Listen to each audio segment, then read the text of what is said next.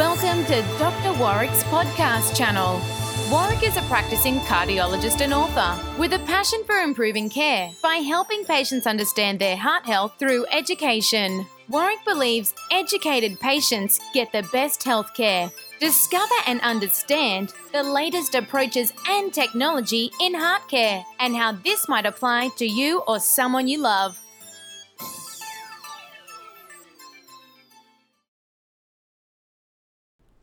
Hi, my name is Dr. Warwick Bishop, and welcome to my podcast station and to the Healthy Heart Network. Today, I'd like to talk a little bit about D and fish oil and really where they sit because there was a recent trial that came out looking at uh, vitamin D and fish oil. The trial was called the Vital Rhythm Study, and quite reasonably, the researchers were asking the question should people be taking um, omega 3 oils and vitamin D supplements to reduce uh, the incidence of atrial fibrillation? Now, we know that omega 3 oils uh, and to a lesser degree vitamin D have been implicated in sort of benefits for the heart. Uh, so, this trial that took about 25,000 people, so a good sized trial, uh, really wanted to answer that question. They followed these people over about a five year period, actually. So, a really quite a robust sort of study. And during that time, out of those 25,000 people, there were about 900 cases of atrial fibrillation that allowed uh, the statistical data that they could, uh, or the data that they could get some statistical information from. Now, the, the randomizations were to a vitamin D supplement of about 2,000 international units a day, and that's a pretty standard sort of dose.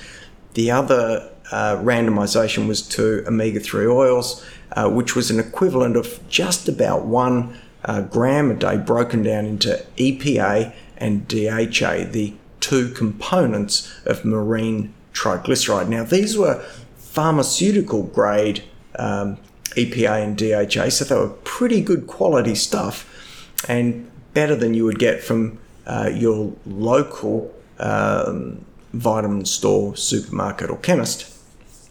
So, what did the study show? Well, in in essence, they looked at the rate of atrial fibrillation in the omega 3 group, and that came out at 3.74% rate of atrial fibrillation over that uh, time period, over that study period. And they also compared that to the placebo arm.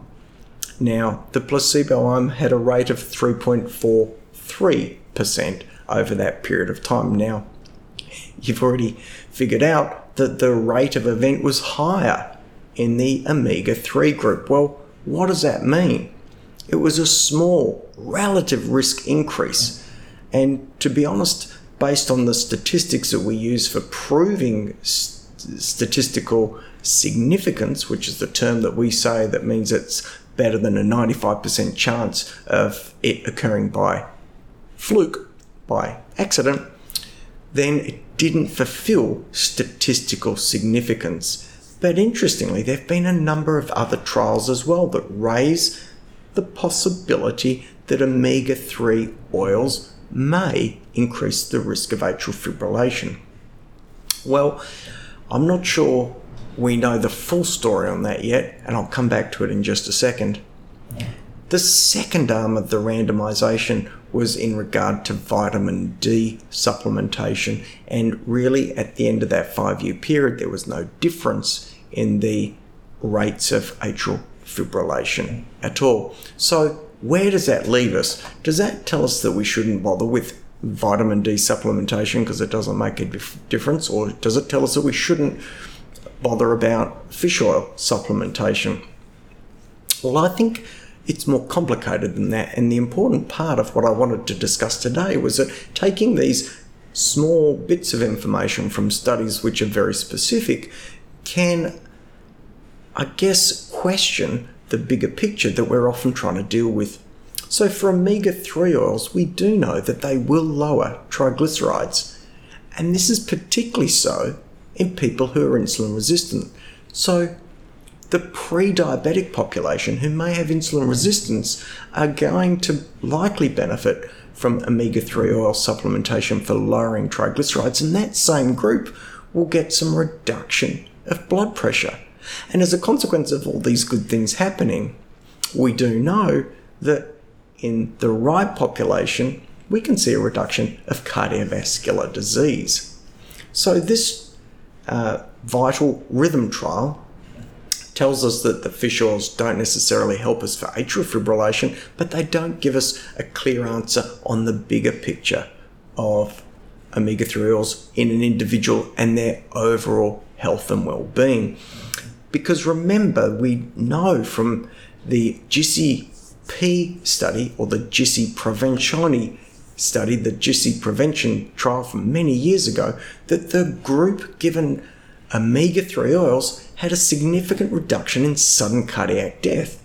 And this was attributed to a reduction in the rate of malignant or nasty rhythm disturbance that occurred in the bottom part of the heart, the ventricle.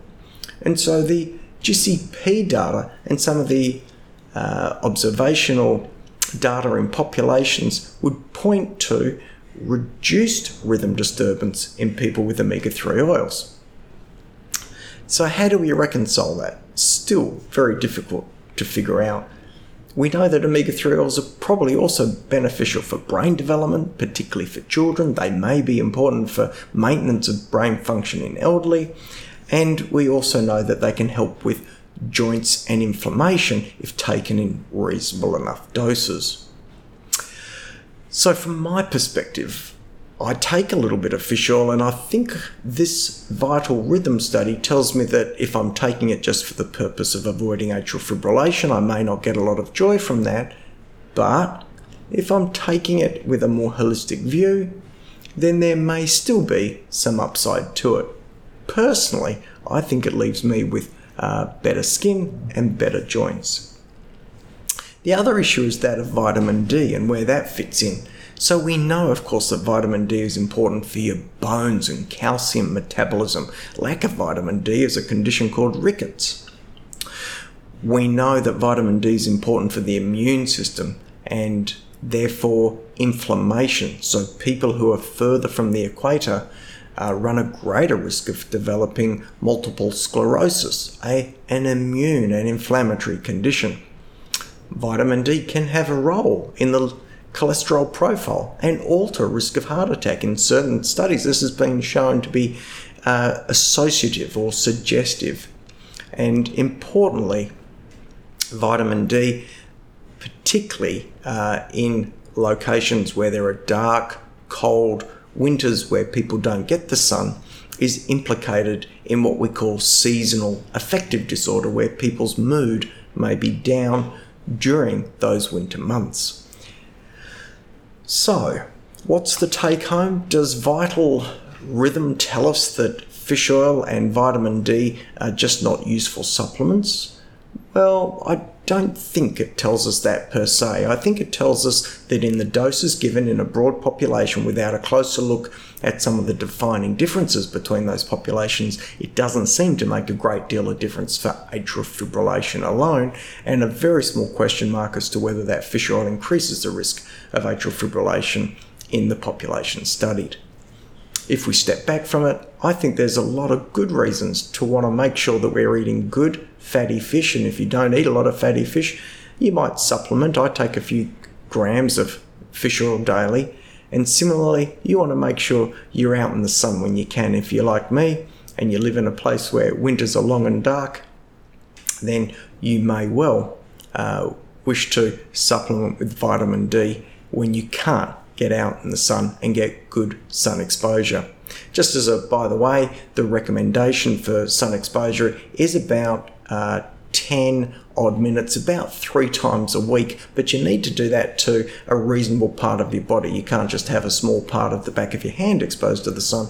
You probably need uh, your back exposed, or your abdomen, or legs, so that you get a decent, if you like, uh, dose of sun to the skin.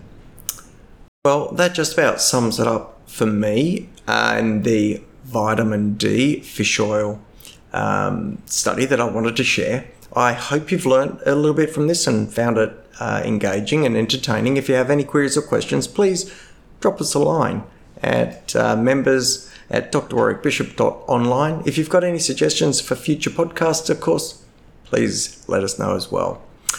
For now, I'm going to wish you the very best. Thank you for joining me. Please come back again and have a listen and get some more information. Uh, till next time, I wish you the very best. Take care and please don't die from a heart attack. Goodbye.